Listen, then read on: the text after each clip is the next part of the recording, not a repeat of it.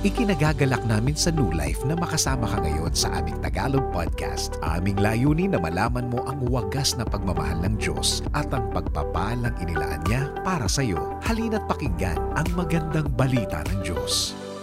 Hello, New Life! Kung nasaan man kayo naroroon, maaring nasa inyong tahanan o nasa sasakyan o kahit nasa ospital pa, alam natin na may magandang balita na ipapahatid ang ating Panginoon ngayong araw na ito. Handa na ba kayo? Kung handa na kayo, uh, manalangin tayo sa ating Panginoon.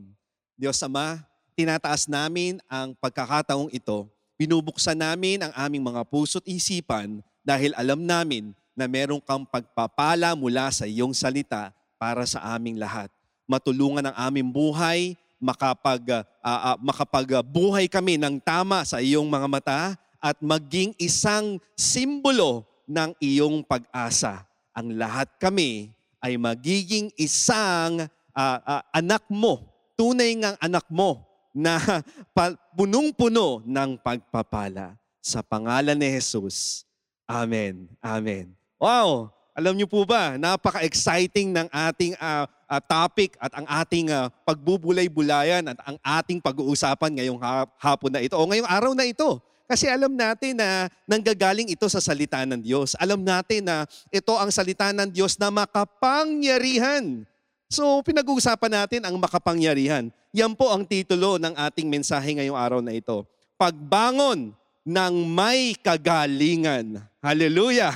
Doon pa lamang sa titulo na yan ay talagang mapapatalon ka na, mapapapalakpak ka na, at mapapahaleluya ka na. Dahil ngayong buwan na ito, alam natin kung anong nangyari at ano ang sineselebrate natin. Tuwing dadako at uh, pupunta tayo sa ganitong pagkakataon o yung tinatawag nating Easter. Hindi po ba ang ang uh, uh, pangatlong araw na muling pagkabuhay ni Jesus ay napakaganda at pinakamakapangyarihan na, ma- na halimbawa sa history ng ating buhay. Yan po ay ang kanyang pagtayo o ang pag-arise niya mula sa kanyang kinalalagyan, mula sa kamatayan. Tinalo niya. Tinalo niya ang kapangyarihan ng at, at sandata na meron man ang kaaway. Yan ay ang kamatayan. Kamatayan.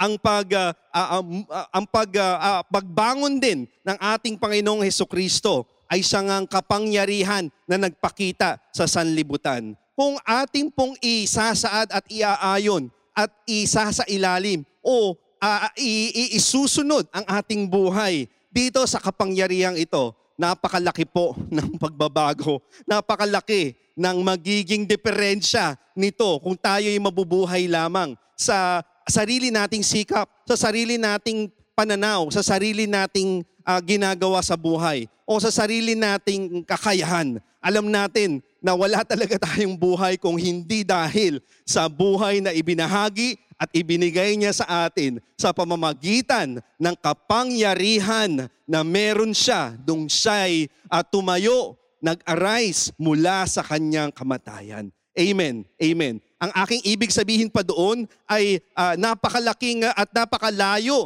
ng uh, ikagaganda ng ating buhay kung pipiliin nating mabuhay na naaayon sa resurrected power ni Kristo. Whew! Dahil kung walang muling pagkabuhay ni Kristo, ay uh, talagang wala din tayong buhay kung tutuusin. Sinasabi po sa librong mga taga-Roma, uh, walo, talata, labing isa. Kung nananahan sa inyo ang Espiritu ng Diyos na siyang muling bumubuhay kay Heso Kristo, siya ang muling bubuhay sa inyong mga katawang mamamatay na pamamagitan, sa pamamagitan din ng kanyang espiritong nananahan sa inyo. Hindi dahil sa banal na espiritu, hindi mapapasa atin at hindi mananahan din itong klasing uh, kapangyarihang ito, ang kapangyarihan na uh, parehas din kung ano yung uh, dumako sa pangangatawan ni Heso Kristo kung papaano siya bumangon at tinalo ang kamatayan. Tapos na, tinapos na, binayaran na, at binigay na sa atin ang ating uh, pagkalaya at ang ating ang, ang, ang biyaya na po pwede pa nating maisip pa mula sa Kanya. Yan ang ating pananalig bilang isang Kristiyano. Yan ang ating pinaniniwalaan. Yan ang ating tinitindigan. Dahil kung uh, hindi dahil sa pagtayo niya at pag, uh, pag, uh, pagtalo niya sa ka- kung anumang gawain ng kaaway, ay marahil hindi rin natin kakayanin kung papaano tayo haharap sa mga ganitong klasing pagsubok na hinaharap natin sa mga oras na ito. Hindi ba doon din natin talaga makikita ang intensyon din ng ating Diyos? Ang intensyon niya kung papaano niya binuo, kung papaano niya in-strategize, kung papaano niya talagang pinlano ang lahat ng bagay na yan para lamang sa pagdating ng pagkakataong iyon ay talaga namang uh, uh, napaka napaka makapangyarihan at napaka ganda, napakaganda ng pangyayaring iyon. No, nabanggit na naman natin ang mga katagang arise o pagbangon. Ayun po ang ating talagang uh, uh, watchword ngayong taong ito, hindi po ba? 2021. Hindi po tayo magsasawang magsalita, magsabi, at maniwala sa mga katagang yan. Ang mga katagang arise o pagbangon. Dahil sa totoo lang, no, babangon talaga tayo kung ano pa man ang nangyayari sa ating bansa. Ano pa mang kakulangan, ano pa mang limitasyon, ano pa mang ECQ, GCQ, barbecue at uh, kung ano pang Q, banana Q, kung ano pang Q ito, walang pwedeng uh, pumigil sa atin at walang po pwedeng makapag uh, makapag uh, pa-slow down sa atin o o po pwede mang uh, uh, uh, pilayan tayo para tayo tumayo dahil ang ating spirito ay punong-puno ng lakas, punong-puno ng kapangyarihan na nanggagaling kay Kristo kung papaano niya din tinalo ang kamatayan. Amen. Amen. Lalo na't ang pinaka matindi at ang pinaka makapangyarihang halimbawa ng pagbangon ay ang pagbangon ni Kristo mula sa kamatayan. Yan ang pinakamatindi. Yan ang pinakamakapangyarihan na halimbawa sa kaysaysayan ng ating bansa, ng uh, kasaysayan ng, ng mga tao kung papaano siya bumangon. Amen. Amen. Alam niyo po, sinasabi sa Isaiah, babalik po tayo dito sa sa mga talatang ito. Isaias uh, uh, 60, talata isa hanggang dalawa. Bumangon ka. Bumangon ka, Jerusalem, at sumikat na tulad ng araw. Liliwanagan ka ng kaluwalhatian ni Yahweh. Mababalot ng kadiliman ng buong daigdig. Parang uh, talagang totoong totoo. Ng, ano po, ang sinasabi dito, mababalot ng kadiliman ang buong daigdig Ngunit ikaw, ayan ang gusto ko dito eh, yun ang talagang makikita natin kung papaano inintensyon ng ating Panginoon kahit merong dilim, kahit merong bas- balasakit, kahit merong problema, kahit meron mang matinding pandemya. Ito ang sasabihin ng ating Panginoon sa atin. Ngunit ikaw ay liliwanagan ni Yahweh. liliwanagan ni Yahweh at mapupuspos ka ng kanyang kaluwal hatian. Ah, hallelujah. Mas buhay na buhay ang mga talatang ito kasi dito natin makikita at dito tayo makaka-relate ano po, kung ano yung nangyayari sa mga panahon natin ngayon. At lahat tayo ay dumadanas at nagka, nagkakaroon o, o, o, o merong iba-ibang klase ng dilim na, na hinaharap natin sa buhay. Sakit sa pangangatawan, maaring kakulangan sa ating pangangailangan, maaring pagbagsak ng ating negosyo, maaring pagkawala ng trabaho, maaring aalinlangan mong manalig sa Kanya o ang mga uh, worries and fears na nasa sa iyo, ang mga takot at balakid na pwede mong maisip pa sa nangyayari sa buhay natin ngayon. Talaga namang uh, uh, makaka-relate tayo sa mga pangyayari at sa mga sinasabi ng Panginoon na kahit paman merong dilim, meron namang liwanag. Merong liwanag. Alam niyo po, dalawang uh, linggo nakakaraan, uh, ngayong araw na ito, yung uh, anak naming si Caleb, yung panganay naming anak na si Caleb, ay nagkasakit. Uh, Doon din namin ulit naranasan yung takot at yung uh, kaba kung ano ang mangyayari kasi hindi na namin talaga ma-explica kung anong uh, pinagdadaanan namin sa mga oras at panahon na iyon. Wala kaming kasama sa bahay. Meron kami inaalagaan din dalawa pang mas baby pa. Tapos yung isa naming anak na minsan lang magkasakit tapos ganun ang nangyari sa kanya. Tumaas ang kanyang lagnat hanggang 40. Yun yung, yun yung uh, parang uh, nag-hallucinate na siya na hindi niya na ma, ma, ma, malaman kung ano ang realidad sa panaginip. Kaya ang dami niya nang sinasabi. May sinasabi pa siyang lumulutang siya, merong falcon sa ulo niya, kung ano-ano pa. Ano, marami pa. Pero yun ang mga bagay na yun, parang nagtitinginan na lang kami ng asawa ko si Arlene at kumbaga parang merong, merong kaba. Hindi natin yan ma, maiaalis sa atin. Hindi natin masasabi talaga na wala yan, wala yan, malakas kami. Hindi, sa, sa totoo lang, no? bilang isang tao, bilang isang magulang, magulang, isa rin yan sa ating mga kinakaka, pinagkakakaba. At ang kinakabahan, ang pinagkakakabahan natin ay kapag nagkakasakit ang ating mga anak. Pero salamat sa Panginoon. salamat sa Panginoon at dinala niya kami at binalik niya muli kami doon sa aming pag-alala kung sino siya, kung ano ang kapangyarihan niya, kung ano ang sinakripisyo niya, kung ano ang pinagbayaran niya sa krus, at kung ano ang tinalo niya nung siya'y nabuhay na muli makatapos ng tatlong araw. Doon kami tumayo, doon kami nanalig, doon ang aming mata itinuon para mabalik kami kung ano ang pangako niya. Alam ko, maaring masabi natin, ako, ang hirap naman yata talaga niyan. Sa kalagitnaan ng lahat ng yan, eh, meron pa rin tayong, uh, uh, meron pa rin tayong kaba. Pero sa kalagitnaan din ng lahat ng yan, ng lahat ng dilim na yan, meron tayong Diyos. Diyos na buhay. Diyos na liwanag. Amen. Na naghandang ipamahagi ang kanyang kapangyarihan mula sa kanyang muling pagkabangon o ang resurrection power. Itong, mga, itong kapangyarihang ito ay uh, pwede talagang magbigay sa atin ng pag-asa. Pwedeng magpawangis ng, ng, uh, ng mga, mga himala at uh, magpagaling ng ating sakit. Tutugon siya sa ating pangangailangang pinansyal. At marami pang iba, napakarami pang ibang pwede niyang gawin sa atin. Dahil iyon ang makapangyarihan na pwede nating tindigan, pwede nating paniwalaan, pwede nating panghawakan, pwede nating ipagmalaki. Pwede nating tingnan muli kasi gagawin niya muli ang mga bagay na, na, na pwedeng nakapagbigay sa iyo ng pagkapanalo mo. Amen. Hindi bago sa Panginoon ang mga nangyayari sa atin ngayon. Hindi yan isang, wow, sorpresa. Hindi ito parang isa na lamang kakamot na lang siya sa ulo at sasabihin, anong nangyayari sa mundo ngayon? Anong nangyayari sa mga anak ko? Ano na ang gagawin ko? Ano, ano na ang magiging plano ko? Hindi po yan kagulat-gulat sa ating Panginoon. Bagkus, bago pa man mangyari itong dilim na ito, bago pa man mangyari ang lahat ng pwede nating maisip na pinakamatinding problema, pinakamabigat na balakid sa atin, meron na siyang solusyon. Samahan niyo po ako. Tingnan po natin ang sinasabi sa Genesis chapter 1, verse 1. Nang, nang pasimula ay nilikha ng Diyos ang langit at ang lupa.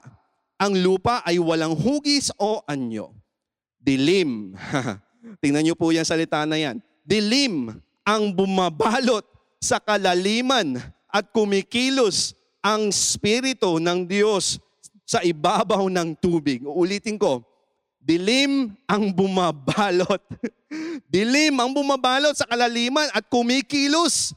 Kita niyo po yan, ano? Kahit merong dilim, kumikilos ang Panginoon. Kahit sa tingin mo parang hindi mo nakikita, hindi mo na hindi mo talaga ma- ma-explain na Lord, natutulog ka ba? Lord, um, may ginagawa ka ba? May mga, magandang pangyayari pa sa buhay ko ngayon? Bakit parang uh, wala? Bakit parang hindi yata talaga ako uh, tumatayo o, o, o magkakaroon ng pag-asa? Parang wala talagang pagtindig o, o pag, uh, pagtayo o nang, nangyayari sa buhay ko. Wala, wala, wala. Pero alam niyo po, kahit hindi mo nakikita, kahit hindi mo ma-explain sa iyong sa iyong uh, uh, mental na na pag-iisip, ang Diyos ay kumikilos sa kalagitnaan na ito. Ang Panginoon ay kumikilos at ang ang pagkilos niya, no, ang pagkilos niya ay punong-puno ng pag-asa at ng kapangyarihan para maipawangis niya sa mga anak niyang katulad mo. Ah, ang Diyos natin ay mabuti. ang Diyos natin ay pawang uh, maganda lamang ang ginugusto sa atin. Alam ko, meron tayong laging sinasabi, ano, meron tayong uh, uh, phrase na kapag sinabi yun, nakakasagot pa nga ang, uh, ang mga kapatiran. Di ba? Pagka sinabing, God is good, all the time. Sasagot, sasagot kayo. Kapag ka sinabing all the time, God is good. Ayan, narinig ko po kayo mula sa inyong uh, uh, kinalalagyan ko nasaan man kayo ngayon. Narinig ko po kayo, God, God is good all the time and all the time God is good. Walang ibang hangarin ang ating Panginoon kundi pawang maganda lamang sa atin.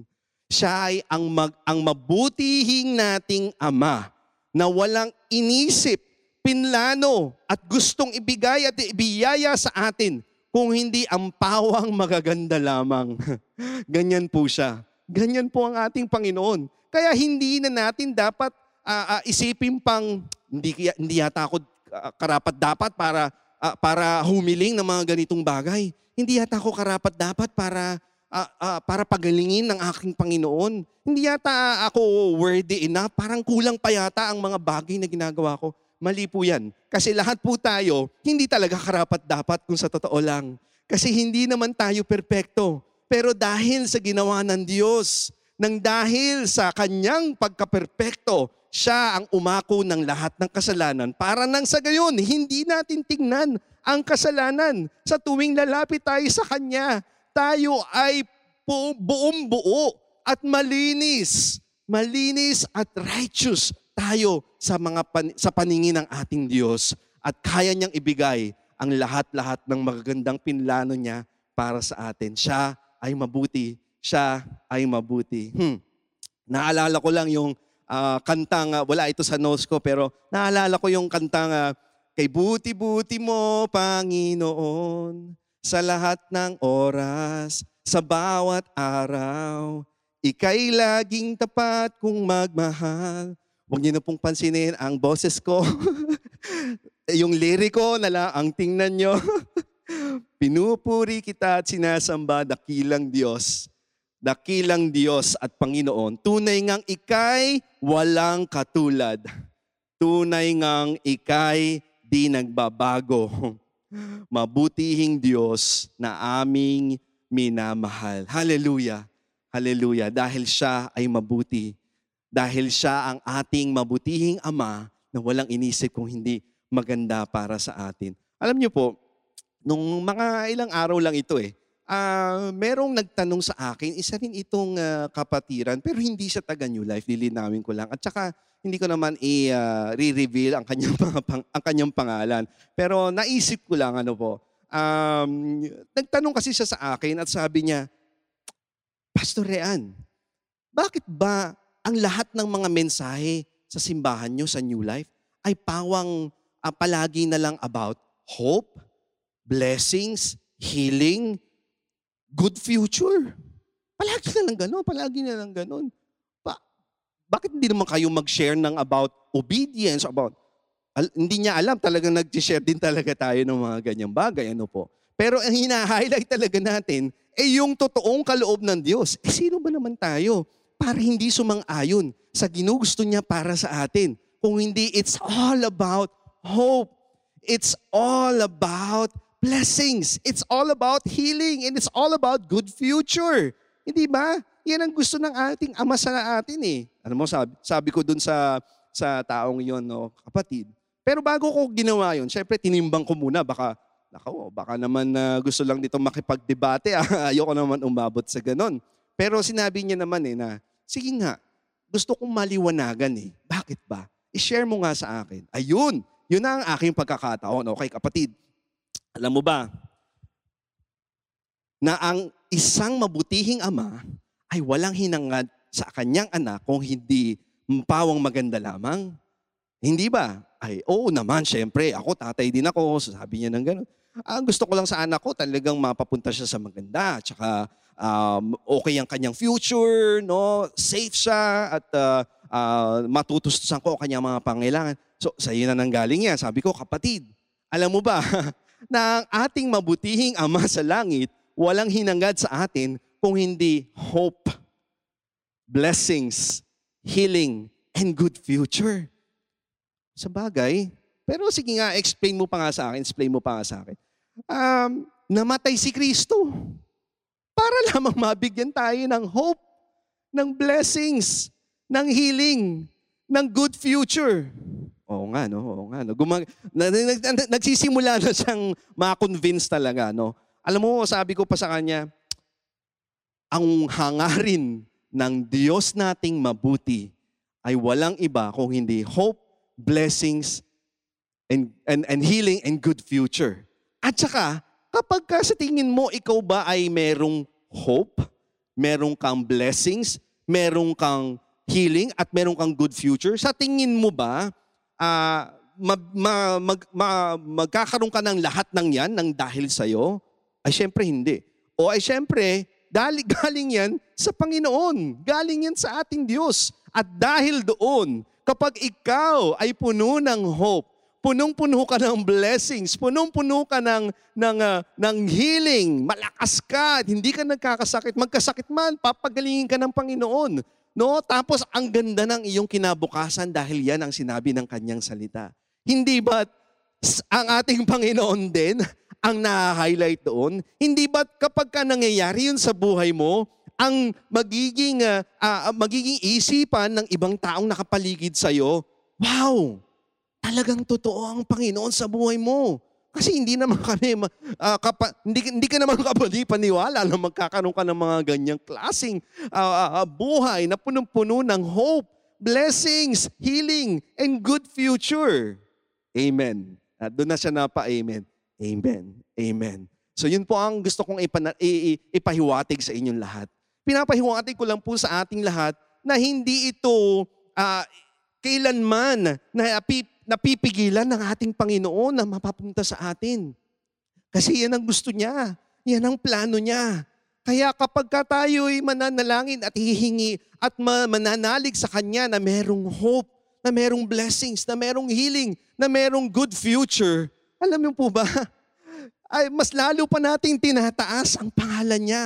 Mas lalo pa nating pinapasikat kung sino ang ating Panginoon. Kung sino siya sa buhay natin. Hindi ba? Kay buti-buti mo, Panginoon. Hallelujah, hallelujah. Meron pang isang kanta eh, nung uh, napakabuti ng ating Diyos, di siya nagbabago. Napakabuti ng ating Diyos, di siya nagkukulang. Itaas ang ngalan niya, lahat ng nilikha. Napakabuti nga, napakabuti nga. Isa pa, napakabuti nga ng ating Ayan, kumanta sila ng ating Diyos. Amen. Napakabuti ng ating Panginoon. Siya ay ang ating Jehovah Rapha, ang nagpapagaling, nagpapalakas at nagbibigay ng buhay sa atin. Sa katunayan, ibinigay na niya. Ibinigay niya na kasi yan yung kabuuan ng package ng ating kaligtasan. Hindi lamang naisulat ang ating pangalan sa aklat ng buhay at tayo'y garantisado na meron tayong buhay sa langit. Pero yun ding mga benepisyo na meron siyang ibibigay sa atin. Kumbaga all-in-one yan. Nung tinanggap mo yung regalong uh, kaligtasan na yun, may mga kasama yan. May mga may mga features yan, may mga apps yan, may mga packages yan na kasama doon sa tinanggap nating regalo. Hallelujah! Hallelujah! Basahin po natin ito dito sa Exodus chapter 15 verse 26.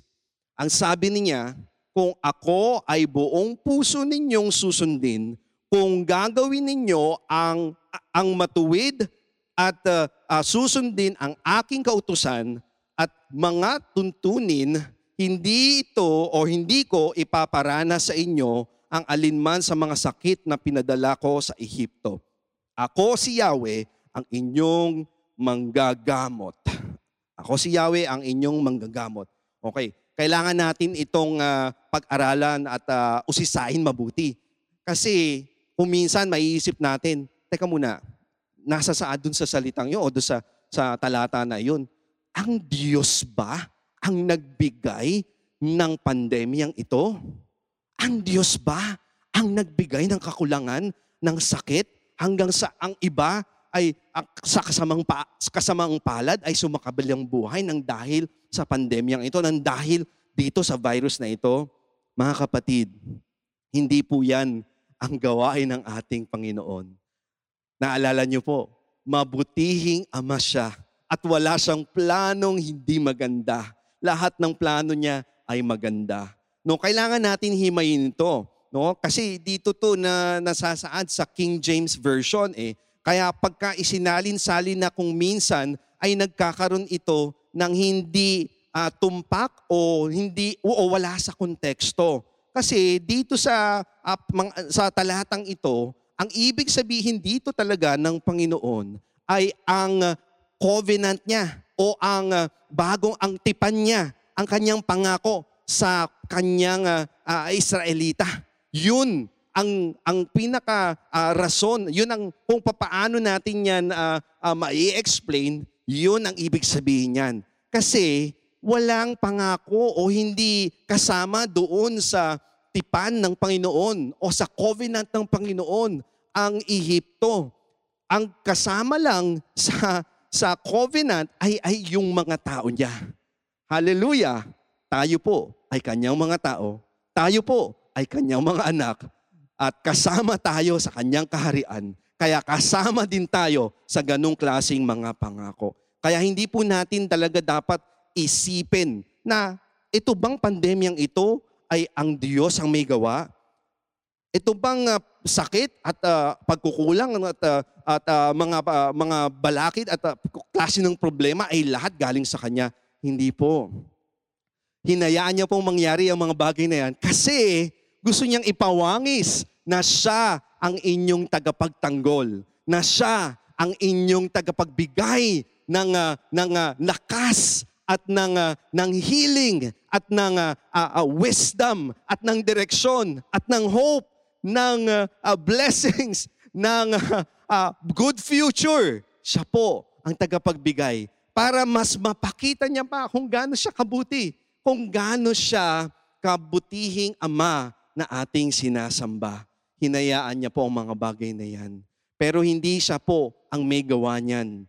Kasi kung maiisip natin na siya po ang may gawa niyan, bakit kailangan nating magpa-hospital, kailangan nating humingi ng tulong, kailangan nating ah, ah, ah, tayuan o labanan yung mga ganyang klaseng problema kung siya po ang may gawa niyan. Hindi po. Meron nga po pala ako din isang naisip na mayroong nagsasabi na dahil dito, napa, napa close pa ako lalo sa Panginoon. Mas lalo pang kaming naging, alam mo yun, ganun yung aming relasyon. Mas lalo akong napapalapit sa Kanya nang dahil sa pandemyang ito.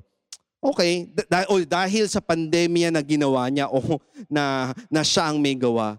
Um, okay, alam niyo po, maganda po yun na napapalapit talaga kayo sa Panginoon kasi yun ang hangarin niya. Yun ang gusto niya na wala tayong ibang paniwalaan, wala tayong ibang ah, ah, ah, ah, bigyan ng ah, papurit pagsamba kung hindi siya. Pero, again ho, hindi siya ang may gawa ng pandemyang ito. Kasi kung tutusin, ano po, kung titingnan natin ito, kung mga bagay na ito, tapos eh, kung ikaw naman ay nagpapagaling at ayaw mo na nung sakit dahil hindi po yun maganda. No, hindi po masarap sa pakiramdam ang magkasakit at magkaroon ng, ng ah, kahit anong dinaramdam sa iyong pangangatawan. Kaya nga kapag ka ang Diyos ay nasa sa atin, kailangan nating tanggapin at kailangan nating ah, ah, ah, sabihin o, o paniwalaan yung kasama doon sa package na ibinigay niya, doon sa regalo na ibinigay niya. At yun ay ang kagalingan. Kagalingan. Babangon ka ng, ng merong kagalingan. Babangon tayo ng merong kagalingan. Malapit na po ako magtapos, pero meron lang akong gustong ibahaging panibagong mga istorya sa inyo. Dalawang istorya ito kung papaano ipinawangis ng ating Panginoong Heso Kristo ang kanyang pagmamahal, ang kanyang pangyarihan at ang kanyang ah, ah, at, at ang kanyang ah, ah, puso kung papaano niya inako at kung papaano niya binigyan ng pag-asa itong mga taong ito. Makikita niyo po ito dito sa Marcos 5, 25 hanggang 34. Ito ang storya ni Jairo at ito ang storya ng babaeng dalawang, labing dalawang taon ng dinudugo. Ang babaeng Kananea. Basahin po natin, magmumula tayo sa talata 25. Kasama rin doon ang isang babaeng labindalawang taon ng dinudugo. Hirap na hirap na siya sa, sa sakit na iyon at marami ng doktor ang sumuri sa kanya. Naubos na ang kanyang mga ari-arian sa pagpapapagamot, ngunit hindi pa rin siya gumagaling. Sa halip, lalo pang lumalala ang kanyang karamdaman. Nabalitaan niya ang tungkol kay Jesus.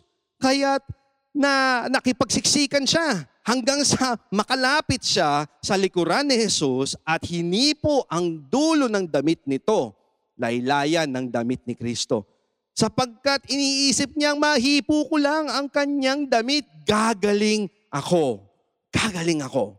Agad niyang uh, agad uh, agad, agad niyang uh, uh, tumigil, agad siyang tumigil at uh, uh, kanyang uh, ang kanyang pagdudurugo, no? At naramdaman niyang magaling na siya nung nangyari iyon. Naramdaman agad ni Jesus na may kapangyarihang lumabas sa kanya. Kaya't bum- bumaling siya at uh, sinabi niya sa mga tao nakapaligid sa kanya, Sino ang humipo sa aking damit? Sinagot siya ng kanyang mga alagad, Nakita niyo po Nakita niyo pong napakaraming nagsisiksikan sa paligid ninyo? Bakit po ninyo itinanong kung sino ang humipo sa damit niyo? Ito sabi ni Jesus. Subalit, lumingon-lingon si Jesus upang tingnan kung sino ang humipo sa damit niya. Palibhasa, alam ng babaeng iyon na ang nangyari sa kanya, siya ay nanginginig sa takot na lumapit kay Jesus nag uh, uh, nag uh, nagsabi no at uh, ipinagtapat ng buong katotohanan at subalit sinabi sa kanya ni Jesus, Anak, pinagaling ka na ng iyong pananampalataya. Umuwi ka na at ipatatag mo ang iyong kalooban. Ikaw ay magaling na. Ikaw ay magaling na. Hindi ko alam kung kanino ko nangungusap sa mga oras na ito. Hindi ko alam kung sino nakikinig. Maaring online o maaring uh, later on pa sa pagka uh, uh, naging replay na ito. Pero ito ang pwede nating sabihin, ito ang pwede nating paniwalaan. Maaring ikaw tong babaeng ito, maaring hindi ka babae, ikaw ay lalaki, at merong kang pinagdadaanan na napakahabang panahon. Hindi lang baka labindalawang taon, pero mahabang panahon na na ubusan ka na ng kayamanan, naubos, naubos na ang iyong mga ari-arian. Hindi mo alam kung ano na ang gagawin mo sa buhay. Ikaw ay desperado na. Hindi mo na alam kung papaano ka pa makakasalba galing dito. Pero alam mo, binabalita ako sa iyo na si Jesus ay pumarito, na si Jesus ay nandiyan sa iyo. Kung nasaan ka man ngayon, hipuin mo ang hibla ng kanyang mga damit itaas mo ang mga kamay mo at manalig ka sa Kanya. Alam mong siya lang ang pag-asa mo. Alam mong wala kang ibang pwedeng kapitan kundi ang Panginoon lang. Wala kang pwedeng uh, paniwalaan sa mga pangakong nagsasabi sa iyo at hindi kailanman mapapako. Wala kang pwedeng uh, kahit ano paman, kahit sino paman, ang pwede mong maibigay ang buhay mo ng buong buo ng lahat-lahat at pagbalik nito, ikaw ay pinagpala, ikaw ay buo, ikaw ay pinagaling niya. Si Jesus ang gagawa niyan sa iyo. Si Jesus ang magpapatawad ng kasalanan mo. Si Jesus ang maghuhugas sa iyo. Kaya kung naiisip mo, hindi yata ako karapat-rapat sa, sa, sa pagpapagaling ni Yesu Kristo. Hindi yata ako karapat-dapat kung ano ang ibibigay sa akin ng Panginoon. Kasi makasalanan ako, kasi ganito. Ito ang sinabi ng Panginoon dito sa babaeng ito. Pinatawad ka na ng pananampalataya mo. Nasaan ang pananampalataya mo ngayon? O should I say, na kanino ang pananampalataya mo ngayon. Ilagay mo, ituon mo ang pananampalataya mo sa Panginoon Diyos Heso Kristo na siyang buhay, na siyang at tumalo ng lahat ng kahit ano pa mang pwedeng problemang maisip mo. Siya ang magbibigay ng pag-asa sa iyo with hope, with blessings, with healing, and with a good future. Hallelujah. Alam niyo po, dalawamput 12. 12 years. Taka, Englishin ko na lang. 12 years. 12 years. Um, napaka-significant ang numerong number 12 sa Biblia. Teka muna, ah, ngayon po ay April, ano po? Ah, nakailang buwan na ho ba tayo sa pandemyang ito? More than 12 years. Tama-tama po. More than, na, no, not 12 years. More than 12 months, sorry. Ah, mas mahigit pa sa 12 na buwan. Alam niyo po ang sinasabi ng Panginoon sa inyo, ito na ang oras at panahon mo para magkaroon ka ng ganong klasing kadesperado o kadesperada na wala kang ibang kakapitan at wala kang ibang ah, ibang ah, i- pa- pa- bibigyan ng pananalig at pagsamba kung hindi or paniniwalaan sa mga pangako kung hindi ang Diyos lamang. Ito na ang oras at panahon mo para mapawangis at mapakita niya sa iyo ang kagalingan na meron siya. Pero depende yan sa puso mo. Depende yan kung papaano mo siya, kung papaano mo siya ah, ah, hihingan o papaano ka magdadasal sa Kanya, kung papaano mo, kasi ang kapangyarihan niya ay available para sa ating lahat. Ang, ang napakatinding ah, kapangyarihan na nagmumula sa Kanya, na even ang kamatayan ay tinalo niya, ay nasa sa Kanya. Kaya nasa sayo din kung papaano mo tatanggapin at iaangkinin ang ganyang klasing kapangyarihan sa buhay mo.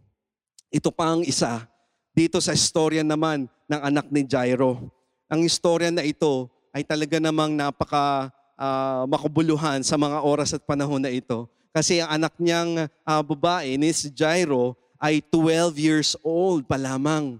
12 years old. Pero dahil sa sinasabi ng mga nasa paligid at binubulong sa kanyang mga tenga, wala na, patay na. Kayo na lang po ang tumingin pala ano, dito sa ating uh, versikulo. Wala na akong ah, ah, oras, no? pero ito ho, ang uh, ikukwento ko na lamang ho sa inyo. Kaya yun ang ah, pangyayari doon nung pumunta si Jairo kasi alam niya ang pag-asa niya, si Jesus lamang eh. Habang si Jesus ay, ay pinawangis at pinatawad ang babaeng dinudugo ng 12 years, ayun nangyari ang mirakulo. Tapos ito naman, ang mga taong nagsasabi bumubulong sa kanya, wala nang pag-asa yung anak mo.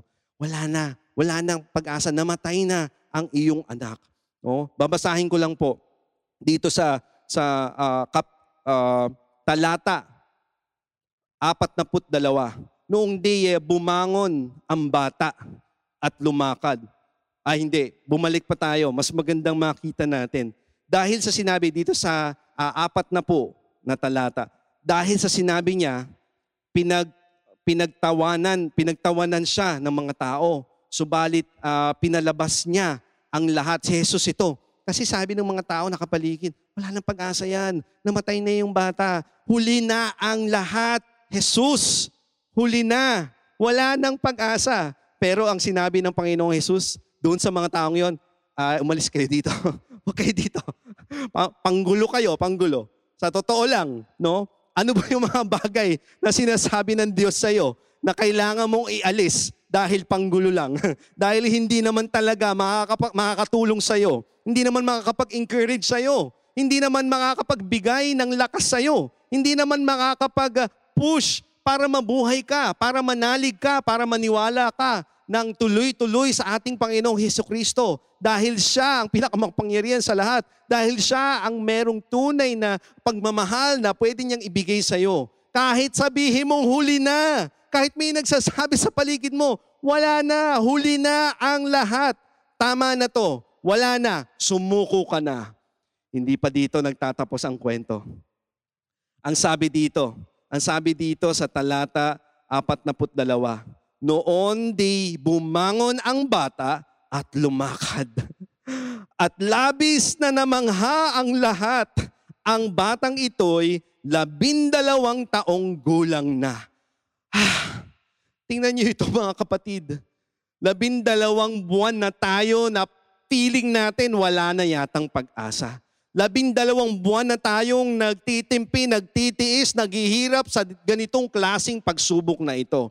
Pero ito ang sinasabi ng Panginoon sa iyo. Manalig ka dahil hindi pa huli ang lahat. I am the resurrection and life. He who believes in me shall not die. Shall not die. Mahigpit na pinagbili ni Jesus na huwag nilang, ito sinasabi sa talata 43, Mah- mahigpit na ipinagbili ni Jesus na huwag nilang sasabihin kanino man ang nangyari pagkatapos inutos niyang bigyan ng kakainin ang bata. So ito ang pwede kong masabi sa inyo bilang isang ating pagtatapos. Ang ating titulo ng mensahe ngayong ah, araw na ito ay ang pagbangon natin ng may kagalingan. Babangon ka na may kagalingan kahit gaano katagal ang, na, ang, ang kinalalagyan mo ngayon na sa tingin mo'y walang pag-asa. Wala na, huli na ang lahat. Pero ito ang sinasabi ni Kristo, patatayuin niya, ipapakita niya ang buhay niya, kung paano niya iibahin ang mga pangyayari at ang lahat ng taong nakapaligid sa iyo, mamamangha, magtataka at mag-iisip, magkakamot sa ulo. Paano nangyari ito? Nangyari ito dahil sa kanyang himala, dahil sa kapangyarihan na meron siya. Tinalo niya ang kaaway. Dalawampun, dal- dalawang ah, libong taon na ang nakakaraan. Tinalo niya ang pwede pa mang magkitil ng buhay mo. Tinalo niya ang pwede pang magpatigil ng hininga mo. Tinalo niya ang pwede pang magpabagsak ng pinansyal mo. Tinalo niya ang pwede pang magpawala ng vision mo kung ano ang magandang kinabukasan mo. Tinalo niya ang pwede pang mga gawa ng kaaway, nasisira, nanakaw at papatay sa iyo. Tinalo niya, tinalo na niya, tinalo niya. Yan ang pangako ng Panginoon sa ating buhay. Amen. Amen. Amen. Kaya kung ikaw ay nanonood ngayon at napakinggan mo ang mga salitang ito, hindi ko ito basta kwento-kwento, hindi ko hindi ito basta na lamang isang ah, ah, pagtuturo, pero ito ay nanggaling sa kanyang salita. Ako ho ay isa ring patotoo, humaharap sa inyo patotoo kung paano din ako binigyan ng buhay ng ating Panginoon. Nung ako'y 30, ah, 13 or 14 years old pa lamang, akala ko nasa dulo na ako ng buhay ko, akala ko wala na, tapos na. Pero nung masigaw ko ang pangalang Jesus, masigaw ko at masabi ko ang pangalang Jesus and for what the Bible says that for whosoever uh, believes and shouts on the name of the Lord shall be saved. Nung oras na yon, ipinawangis niya ah, sa akin ang buhay niya at ang kapangyarihan niya. Muntik na ako at nandun na ako sa bahid at sa dulo ng aking buhay. Kala ko mawawalan na ako ng hininga. Pero dahil sa sinambit ko, sinigaw ko, pinaniwalaan ko ang salitang, Jesus! Sinalba niya ako dahil sa kanyang pagmamahal sa akin. Wow, wow. Kaya kung nanonood ka ngayon at feeling mo eh nandun ka na sa pinakadulo ng buhay mo, bakit hindi natin subukang tawagin siya, paniwalaan siya, manalig sa Kanya? Sundan mo ang mga panalangin ito. Sabihin mo, Diyos, Ama, alam kong ako'y makasalanan. Hindi ako karapat-dapat. Pero dahil sa pag-ibig ng Diyos, ibinigay mo ang buhay ni Jesus, namatay siya sa krus para sa akin at nabuhay ng muli para mabigyan din ako ng pag-asa at ng buhay.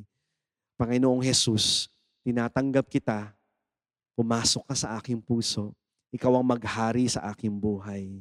Magmula ngayon, magiging makulay ang aking buhay dahil sa iyo.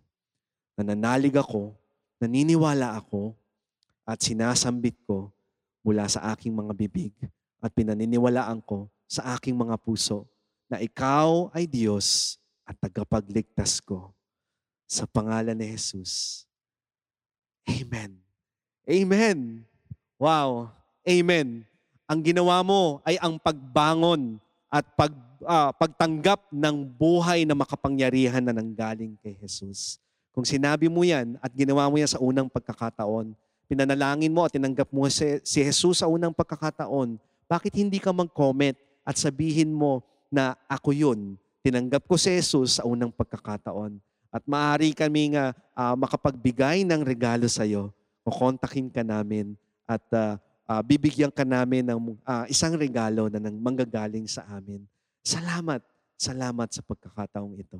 Hallelujah! Hallelujah. So pinagpala ba kayo ng Panginoon sa natanggap nyo ngayong oras na ito? Amen! Amen! Wow! Wow! Yan ang salita ng Diyos. Punong-puno ng buhay. Why not itaas natin ang ating mga kamay dahil tayo ay pinanalo na niya, hindi po ba? Sinusuko natin ating buhay at pinanalo niya na tayo. Ipapanalangin ko lang po kayo ngayong oras na ito. Panginoon, marami pong salamat sa lakas at sa buhay at sa pag-asa na ibinigay mo sa amin nang dahil sa pagtayo mo at pagtalo mo sa kamatayan, ikaw ay buhay, kami ay may buhay. Thank you, Lord, that we are blessed, we are healed, we are healthy, we are strong. Ito ang aming buhay. Ito kung papaano kami mabubuhay sa araw-araw kasama mo, kasama ng biyaya at pag-asa mo. Thank you, Lord, that we are protected from any harm, from any virus whatsoever. Dahil kami ay, ay iyong mga anak at iyong pinanalo na sa pangalan ni Jesus. Amen! Amen! Amen! Pagpalain po kayo ng Panginoon.